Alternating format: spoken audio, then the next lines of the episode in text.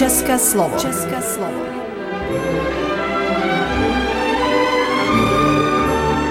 Vysílání pro českou menšinu v Srbsku.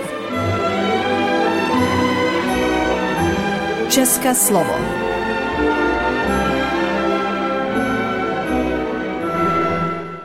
Milí posluchači, pěkný den. Je tu další vysílání Českého slova na rádiu Nový Sad. Je tu vysílání, ve kterém uslyšíte novinky z České republiky a hlavní část nám pak zabere rozhovor s našimi stážisty z České republiky s manželi Veverkovými. Z Rádia Prahy vám pak přineseme vzpomínku na dvousté výročí příchodu Čechů do svaté Heleny. Milí posluchači, tomu ke všemu vám přejeme příjemný poslech. České slovo. Co nového v Česku? V důchodu do školy. Obliba univerzit třetího věku roste. Studentů je letos o pětinu víc než loni. Univerzity třetího věku uzavírají přihlašování do zimního akademického roku. Podle těch, které česká televize oslovila, počet studentů meziročně stoupl až o pětinu a zájem se tak vrátil na předcovidovou úroveň. Seniori se nejvíce hlásí na historii, programy zaměřené na zdraví nebo cestování. Přibývá i těch, kteří se chtějí věnovat IT. Německá ministrně vnitra chce kontroly na hranicích s Českem a Polskem. Německá ministrně vnitra Nancy Freiserová chce kvůli složité migrační situaci krátkodobě obnovit stále hraniční kontroly na hranici s Českem a Polskem. Podle portálu Welt.de to řekla v rozhovoru pro připravované nedělní vysílání listu Welt am Stongtank. Fejserová přitom dosud stacionární kontroly na pomezí s Českem a Polskem odmítala jako neúčinné. Český protějšek Vít Rakušan uvedl, že všechny další kroky, včetně případných kontrol na vybraných hraničních přechodech, obě země koordinují. Česko získá nové oči ve vesmíru – spustí dvě nové kosmické sondy. Ministerstvo dopravy ve čtvrtek oznámilo, že Česká republika spustí dvě nové kosmické mise. Oba projekty vede výzkumný a zkušební letecký ústav. O výběru projektů rozhodl výbor, který řídí rámcový projekt k implementaci podpory uděleného Evropskou kosmickou agenturou. Obliba otcovské v Česku roste – Muži doma zůstávají nejčastěji oba dva týdny. V Česku roste zájem otců o placené volno po narození dítěte. Od státu teď žádá zhruba polovina otců. Zatímco v roce 2018, kdy dávka, takzvaná otcovská, vznikla, to byla asi třetina, vyplývá to z údajů České zprávy sociálního zabezpečení. Podle Ministerstva práce a sociálních věcí souvisí popularita tohoto volna s celkovým přerodem společnosti. Moderní otcové se chtějí více zapojit do péče o děti. Doma podle České zprávy sociálního zabezpečení zůstávají nejčastěji dva týdny. Průměrně pobírají 13 300 korun. Arcibiskupství chce prodat městu Jindřišskou věž za 100 milionů korun. Vatikán souhlasí. Pražské arcibiskupství dostalo souhlas z Vatikánu, aby mohlo prodat středověkou Jindřišskou věž v Praze. Jan Graubner, arcibiskupství, podle něj čeká další jednání s pražským zastupitelstvem, jestli prodej schválí. Arcibiskupství se podle Graubnera také rozhodlo prodat za 308 milionů korun hotel Sláva Fortuna v Dolních Břežanech. Skončila rekonstrukce přízemí staroměstské radnice – pro návštěvníky se otevře i průchod. Návštěvníkům Pražské staroměstské radnice se poprvé po rekonstrukci otevřelo přízemí budovy. Zároveň se obnoví i průchod radnicí ze staroměstského náměstí do Mikulášské ulice. Město nechalo opravit stropy, podlahy, vzduchotechniku a vybudovalo nové turistické informační centrum i pokladny. Náklady na rekonstrukci byly tři čtvrtě milionu korun. Město Praha otevřelo své první turistické centrum v areálu Pražského hradu. Je na třetím nádvoří vedle tradiční pobočky České pošty. Vzniklo rekonstrukcí směnárny, která v místě dříve působila. Informační centrum nabídne turistům kromě informací o metropoli třeba městskou kartu Prague Visitor Pass nebo suvenýry. České slovo.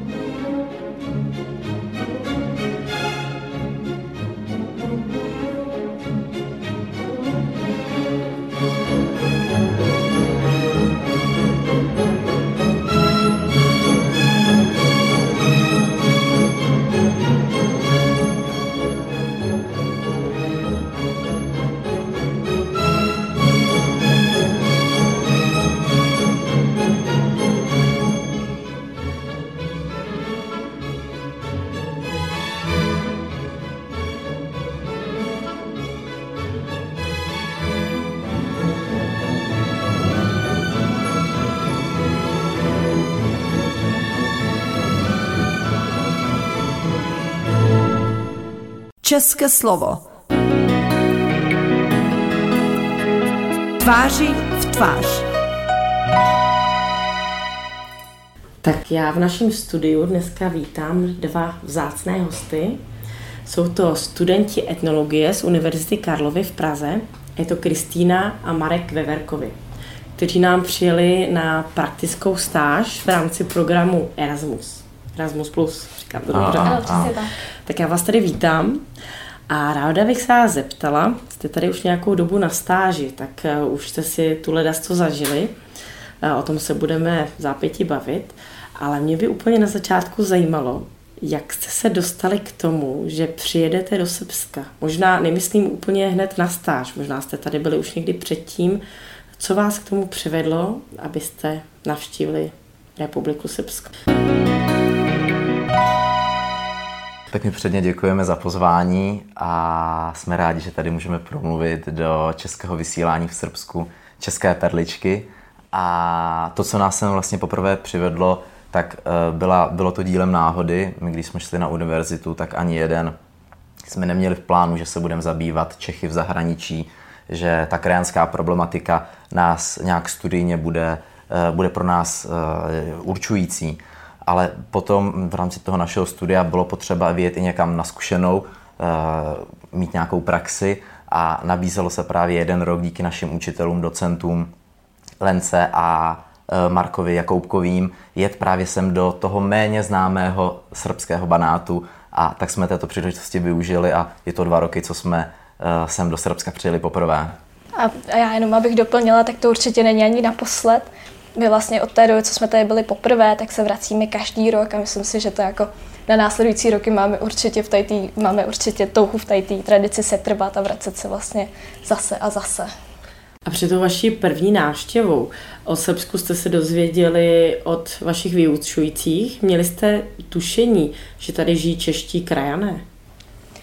No já musím říct, že to pro nás bylo velký překvapení, protože u nás určitě v České republice je mnohem známější právě ten rumunský banát, který je obecně slavný vlastně tím festivalem, který se tam každoročně pořádá. Takže o tom jsme povědomí měli a každopádně srbské pro nás bylo velký překvapení, ale když nám byla nám poskytnuta tahle možnost, tak jsme řekli, že určitě musíme vyrazit, že se určitě se musíme podívat a asi jsme nečekali, jak, až jak silný dojem to vlastně na nás udělá. Že před eh, dvěma lety se přijeli, možná jste neměli velká očekávání, netušili jste úplně, co očekávat tady od krajanů toho prostředí. Vzpomínáte si na nějaký moment z té první návštěvy, něco, co vás zaskočilo, překvapilo, šokovalo možná? No já možná jenom na úvod, abych uvedl tu svoji odpověď, tak my jsme sem skutečně jeli první řadě si splnit tu praxi, takže jsme neměli vůbec žádné očekávání. A naopak jsme to tak trošku i brali jako studijní povinnost, ale potom, když jsme sem poprvé přijeli, tak Já do dneška to hodnotím jako svůj nejlepší týden v životě, kdy bylo to vlastně po té covidové pauze, kdy ani napříč, uh, ani napříč jako tím oborem, co jsme studovali, etnologií, jsme se tolik neznali a teďko tady to srdečné přijetí těch krajanů a atmosféra, kdy uh, se tady o nás starali opravdu jako v peřince, tak ta nás určila, jsme si řekli, sem se určitě ještě budeme vracet. A taky to tak činíme, už jsme tu od té doby mm-hmm. po druhé. Po třetí. Po třetí. To, no, po třetí. Tak to se možná dostala odpověď na moji otázku další. E, proč si myslíte, že se sem lidé vrací? Já si myslím, že to vyvolává ten pocit, že je tady člověk opravdu jako doma, že tady navštíví ty lidi. Obecně to, že někdo zahraničí a vlastně může mluvit svým rodným jazykem, je uh, obrovský, uh, zanechává obrovský dojem, že vlastně uh, to se jen tak člověku nikde nepodaří. Teďka do toho, že opravdu je tady o něj postaráno. Já nevím, jak to jinak říct, ale ve mně to zanechal právě silný dojem, tak jsme přišli na návštěvu a teď najednou ta pohostinnost, se kterou už se třeba v Česku tolik nesetkáme. Myslím si, že jako tohle je to, co tady zapůsobí a tohle je to, proč si sem vlastně i lidi vrací, že tady nachází takový druhý domov. Takže když jste zvažovali, jestli jet na stáž, nebo jestli to byl vůbec plán jet na stáž, nebo jste se sem chtěli nějakým způsobem vrátit, jak se to stalo, že jste využili toho programu Erasmus+, Plus a přijeli zrovna sem? Nenabízela vám škola třeba nějakou jinou destinaci? Určitě těch možností byla celá řada, ale my jsme měli jasno, že se sem minimálně turisticky budeme vracet a tak tohle se už jenom sam o sobě nabízelo, využít to i k tomu, aby jsme nějak uh, mohli přispět do toho krajanského živlu, který tady v té uh, jižní části Banátu působí. Mm-hmm, tak to je skvělé. A říkáte, že slyšeli jste tady češtinu, ale e, myslím si, že ta kránská komunita bohužel se trošku zmenšuje. Myslím si, že jste se museli hodně setkat i se srbštinou. Jak na vás zapůsobila mm, srbština, jak jste se domluvili, jaké byly ty začátky, když jste přijeli? No, určitě uh, za mě musím říct, že to bylo pozitivní, protože srbština je poměrně srozumitelná češtině. My máme například zkušenost i z Bulharska, kde nám právě říkali, že po půl semestru, co jsme právě absolvovali kurz srbštiny, že bychom se tam měli nějakým základním způsobem domluvit. Není to pravda, lhali nám. Absolutně jsme nerozuměli ničemu. Zatímco tady, eh, byť jsme přijeli tenkrát ještě s naprostou neznalostí, tak musím říct, že jako po pár základních slovíček, které jsme tady naprosto přirozeně si osvojili, tak na nějakou komunikaci eh, v rámci objednání si v restauraci, na to jsme najeli poměrně rychle a, a myslím, že i to trošku přispělo vlastně k tomu pocitu, že tady člověk jako nemá, ne, nemá dojem, že by strádal, mm-hmm. že by mu něco chybělo. Já s tím můžu jenom souhlasit akor teď po těch, po, po těch několika měsících, co jsme tu strávili, tak vlastně člověk to srbský lexikum tak nějak přirozeně uh, přirozeně vstřebává a jak je tady ta čeština do určitý míry specifická tou příbuzností té srbštiny, tak už teď sami pozorujeme, že i ta naše čeština, kterou my používáme jako nástroj ke komunikaci uh, s těmi místními krajany, tak je vlastně silně srbizovaná a sami jsme si už na to zvykli a naučili jsme se tu češtinu srbského banátu používat i v praxi. Vy jste sem přijeli přeci jenom jako studenti etnologie.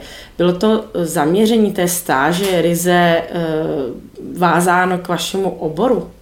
Já totiž vím, že jste tady dělali trošku i jinou práci, než, než jen etnologickou, tak nej, nejprve bych to ráda slyšela od vás. E, co bylo to hlavním tím fokusem té vaší práce tady? Je pravda, že eh, byť jsme sem přijeli jako etnologové, tak spíš eh, tady jsme vystupovali jako, řekněme, pedagogové, tak nějak jsme vám se snažili pomoct vám jako učitelům s pořádání různých akcí tady pro lidi, snažili jsme se nějakým způsobem zapojit do toho kulturního dědí. A asi největší část eh, té naší stáže jsme právě strávili tady v rádiu, kde jsme nějakým způsobem pomáhali s namlouváním různého textu, které samozřejmě je nutné pro to místní vysílání a naše čeština jakožto rodilých mluvčí v tom může být trošičku výhodou.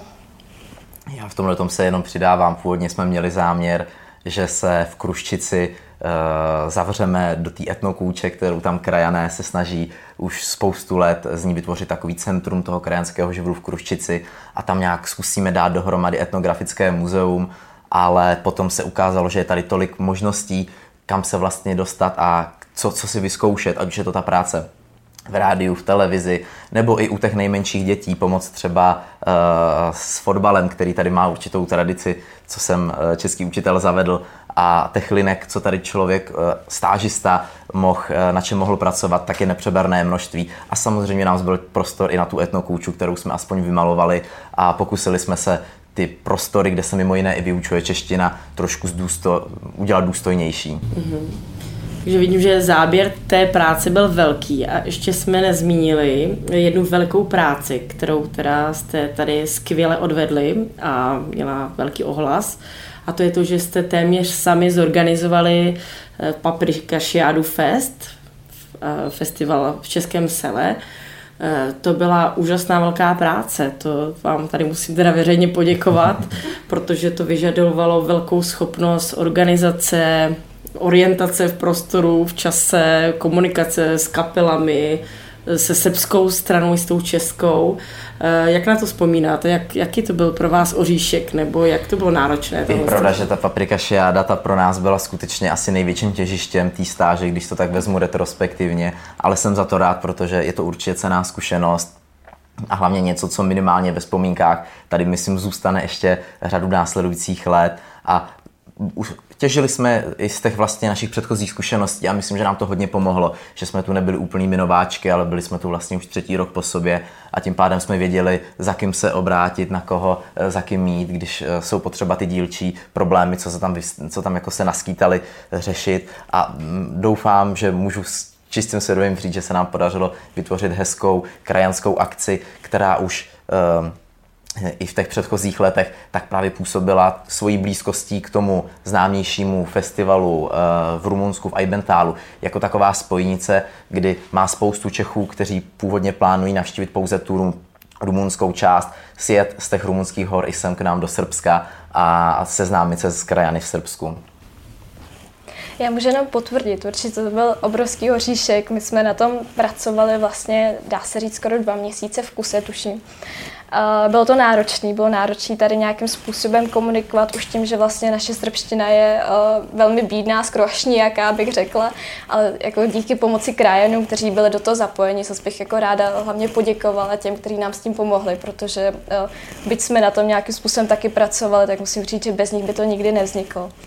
Uh, tak uh, musím říct na závěr, byla to opravdu cená zkušenost. Uh, já jsem za to hrozně ráda a musím říct, že i přes všechna úskalí mě to velmi bavilo, až si skoro říkám, že si umím představit, že do budoucna něčem takovým nadále spolupracovala. Tak já jsem moc ráda za to penzum práce, které kterou jste tady odvedli a hlavně za to, že jste se tady začlenili mezi krajany, mezi Srby, že jste tady udělali opravdu obrovský kus práce. Proč byste třeba do, doporučili případným zájemcům, proč přijet na stáž sem do Srbska? Určitě to můžeme pod této naší osobní zkušenosti jenom doporučit. Já vím, že jsme celou dobu našeho studia byli tak v obavách, jestli vyjet do toho zahraničí, jestli to nenaruší uh, to naše studium uh, na fakultě a uh, tadyhle ta pracovní stáž oproti přece jenom té studijní, tak má větší možnost Eh, a větší přesah do té praxe, že si člověk to, co vlastně ho ve škole učí, jak nějak citlivě přistupovat k informátorům, eh, jak se chovat v cizím terénu, tak tady to aspoň my jako etnologové jsme mohli skutečně zúročit. A je to pro nás i cená zkušenost potom mm, v nějakém jako pracovním životě a v pracovním procesu, kdy my našim případným zaměstnavatelům už můžeme eh, doložit nějakou naší praxi, a proto bych to určitě všem studentům ze všech českých jako univerzit doporučil. A ta, ten Banát má nespornou výhodu v tom, že se tady aspoň z nějak elementárně s tou češtinou člověk vždycky domluví. Takže je to pro lidi, co třeba úplně si netroufnou do nějakého cizího prostředí, kde by se museli naučit místní jazyk nebo operovat uh, prostřednictvím angličtiny, tak ten banát rozhodně můžeme vřele doporučit všem. Takže určitě se ten student nemusí bát, že se tady nedomluví, když na ně spustí srb, srbštinou, nebo tady jsou cedule třeba eh, v cyrilici, nebo uh, ne na každém rohu je krajan. Myslíte si, že se není čeho bát? Myslím si, že určitě ne. Naopak si myslím, že je to velká výhoda, že člověk se tady nemusí obávat přílišného kulturního šoku, ale na druhou stranu myslím si, že je tady i trošku uh, ta cesta, kterou si musí projít. To není všechno tak jednoduché, jako když někteří naši studenti výjíždějí na, na západ a vlastně se setkávají přesně s tím, co, co očekávali. Tady přece nějaké překvapení ještě bude, tak doporučujem rozhodně, mm-hmm. ano. Tak to jsem ráda. Eh, napadá vás něco, co vás třeba šokovalo nemyslím úplně negativně, ale třeba, že jste to nečekali, že jste si mysleli, že víte, do čeho jdete a pak jste zůstali s otevřenou pusou, aha, nějaký takový aha moment. um, já se teď snažím něco vybavit. Uh, Možná mě překvapilo, uh, což, což je zvláštní, asi to byla moje naivní představa, ale že tady ty věci fungují trošičku jinak. Já jsem byla na takový ten náš systém najetá, kdy prostě si něco domluvíš, všechno platí v ten samý čas. A tady najednou uh, to bylo všechno takové více uvolněné, více free. Ale vlastně je to systém, na který jsem si velice rychle zvykla a vlastně mi vyhovuje, až se jako zpětně bojím vrátit do Česka, najet zase právě na to, kdy uh, přesně jsou stanovený časy a podmínky. Zatímco tady bych řekla, že jsme byli takový svobodnější. Určitě souhlasím, k tomu se jenom připojuji a myslím si, že je to praxe, která je přenositelná eh, k nám do České republiky a budeme na tom usilovně pracovat, aby jsme trochu toho srbského banátu tak si dovezli i domů. tak to je skvělé. Tak já jsem moc ráda, že jsme vás tady měli a byla bych ráda, kdyby přijeli další stážisté, protože ta spolupráce byla skvělá. Moc vám děkuji za krajany, za celou komunitu za vaši práci a zájem o krajinské dění, že jste chodili i tam, kam, kam jste rozhodně nemuseli, eh, pracovali jste navíc, strávili jste tady s námi spoustu času, eh, použili jste vlastní auto, vlastní můj volný čas. Moc vám za to děkuji za krajiny. Přeju vám ještě krásný zbytek té stáže a šťastnou cestu domů do Česka a co nejméně, co nejmenší kulturní šok při návratu. A, tak já myslím, že mluvím za oba, když poděkuju, že jsme tady mohli být. Vlastně jenom díky vám to vzniklo, díky vám vznikla vůbec ta možnost sem jet na stáž, vlastně jste byli takovými našimi prvními průvodci před těmi třemi lety. A jinak by nás asi nikdy nenapadlo sem zavítat a přišli bychom o tady tu úžasnou zkušenost. Takže moc děkujeme vám a i krajanům. Díky. Tomu se jenom přidávám. Děkujeme všem krajanům, kteří nás pohostili a kteří nám tady tu cestu eh, a poznávání srbského banátu a srbského jako takového udělali co nejkomfortnější.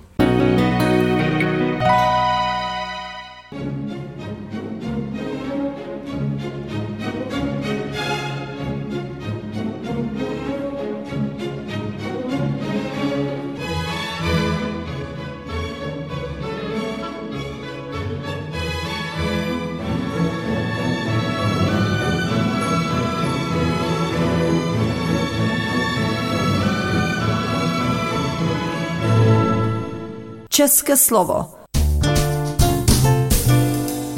Radio Praha nám posílá. Češi v Banátu si připomněli dvousté výročí svého příchodu do této části Rumunska. Oslav se zúčastnil i minister zahraničí Jan Lipavský z Pirátské strany. Ocenil práci zdejších učitelů a přivezl i symbolický dar. Tři kytary, které mohou přispět k navázání na historii pomocí umění. O tom, že existuje povědomí o historii Čechů v Rumunsku, přesvědčila i 16-letá Adéla Peková. Na pódiu v zahradě Muzea Venkova v rumunské Bukurešti vystoupila s dalšími dětmi z vesnice Svatá Helena. Ta je nejstarší obcí Českého Banátu. Čeští kolonisté ji založili v roce 1823 a podle Alžběty u toho byli také její předkové. Přišli z Česka před 200 lety a nalákali jsem vlastně na to, že tady budou mít lepší život, že se tady budou mít líp, než se měli v Čechách, jenomže když přišli, tak vlastně zjistili, že lesy si musí vykázat, aby tady měli obydlí a peníze na cestu zpátky neměli, takže tady zůstali. Historii Čechů v Banátu zpracoval Josef Kocman, který vydal knížku Vyprávění o Banátu. Tady rostly kmeny většinou jenom lisnatých eh, lesů, který měli v průměru třeba až metr 50, ale i víc, i 2 metry 10 a i 2 metry 20. Hned z toho postavili si chlívky pro prasata a všechno ostatní, co potřebovali ty obyvatele, co se tam usadili. Ale potom po čase si začali stavět pevný kamenný domy nebo cihlový, takže dneska už je jenom dva domky, které já vím jistě, že ještě existují dřevěný na kamenném podkladu. Jak připomněl při naší návštěvě Banátu Josef Kocman, Češi měli slíbeno, že dostanou 29 jiter pole a nebudou z toho muset platit 30 let žádné daně. Druhá výhoda byla, že muži nebudou muset jít na dlouhou vojnu. Aby měli hned od začátku jistý výdělek, tak tu maďarský grov zakoupil lesy, které měli vykácet a svážet k Dunaji. Tam je nakládali na lodě, které pak pluly do Maďarska. Lidi, kteří se přihlásili, tak se měli dostavit někde poblíž Vídně. Tam si mohli vzít i svoje veškeré hospodářství, co měli a svůj majetek. Tam se pro ně připravili vory z lehkého jehličnatého dřeva, většinou 24 metrů. A takových 80 metrů to bylo široký. Na každém tom voru se postavil barák dřevěný, který byl půl přehražený a tam vždycky byla jedna rodina. Když se naschánělo 30 rodin, 15 vorů, tak se ty vory svázaly jeden ke druhému, aby se mohli řídit a na těch prvních byli ty voraří, kteří se v tom vyznali a takhle pomálu potoku Dunáje plavali dolů. Až na určené místo, kde potom vytáhli s těžkými voly a s koňmi vory na břeh, tam je přeřezali na 6 metrů. Ty baráky označili římskými číslici, naložili na vozy a převezli na to místo předem vybrané. A tam si z nich hned postavili, abych nebyli v úplným lese nebo v prázdnu, tak abych měli svoji střechu a svůj úkryt. Takže to bylo dobře vojensky, strategicky promyšlené. Sem do Eibentálu přijeli na tři vlny. 1824, 1825 a 1826. Knížka Josefa Kocmana je dnes jakýmsi základem dějin Banátu, protože zdejší matriky schořely. V šesti vesnicích v Banátu žije asi 1600 Čechů. V Rumunsku dnes působí dva učitelé v českých vesnicích a lektorka českého jazyka na Bokurečské univerzitě. Podle učitelky Kláry Jíchové, která v českých vesnicích učí od roku 2020, je život v Banátu specifický především svým komunitním stylem. Právě kvůli zajímavým lidem stojí za to se do Banátu podívat. Najdete tu řadu lidových vypravěčů, které můžete poslouchat celý večer. S tím souhlasí další český učitel Aleksandr Gajdzica. Podle něj učitelé s místními tráví čas práce i zábavy. Ta komunita má takovou silnou gravitaci. Ta komunita přitahuje ty své lidi a drží je a děti vidí, že na vesnicích se ten život zlepšuje a je tam perspektiva. Ta česká kultura je něco, něco tak specifického, co vlastně může v těch vesnicích zachovat ten život a ta tradice je právě to, co přiláká turisty. Podle Gajdzici je role učitele v Banátu posunuta trochu do historie. Učitel se zde podle něj těší velkému respektu. A ten každodenní život pro mě je jako docela pestrý, protože já tady vlastně mám na starosti vždycky dopoledne jít do místní školy a učit tam češtinu, kterou mají všechny děti tady povinně. A potom, co vlastně eh, skončí školní výuka, kde mám, řekněme, tři čtvrtě úvazek, tak ještě každý den eh, plánuju spolu se studenty, kteří jsou tady pozvaní přes Erasmus+, plus, taky organizujeme pro děti volnočasové aktivity. Takže my vlastně každý den děláme různé kroužky, hry, sporty, učíme se s dětmi na hudební nástroje, připravujeme se na nějaká folklorní vystoupení a krom toho pak se taky zapojujeme do nějakého, do nějakého chodu té vesnice. Děje se toho, myslím, teďka hodně. Ať už jsou to třeba úklidy kolem vesnice, protože tady přece jenom v Rumunsku ta ekologie ještě trošičku víc pozadu než v Česku, takže tady je dost toho, co uklízet. A nebo se prostě jen tak potkáváme s lidmi třeba, když to jde večer eh, do, do hospody zaspívat nějaké písničky. Kromě českých učitelů se oslavy v Národním muzeu Venkova zúčastnila také lektorka češtiny na Bukurešťské univerzitě Alena Klimešová.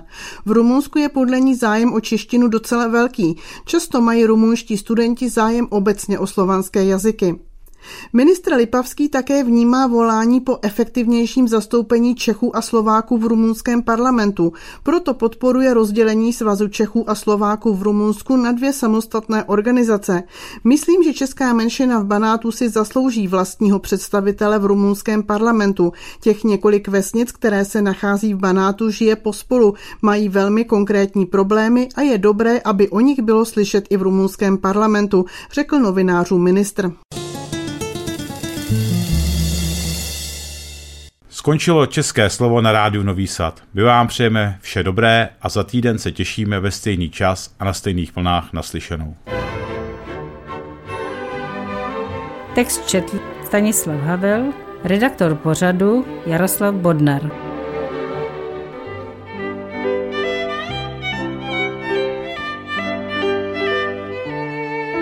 Poslouchali jste České slovo, vysílení pro českou menšinu v Srbsku.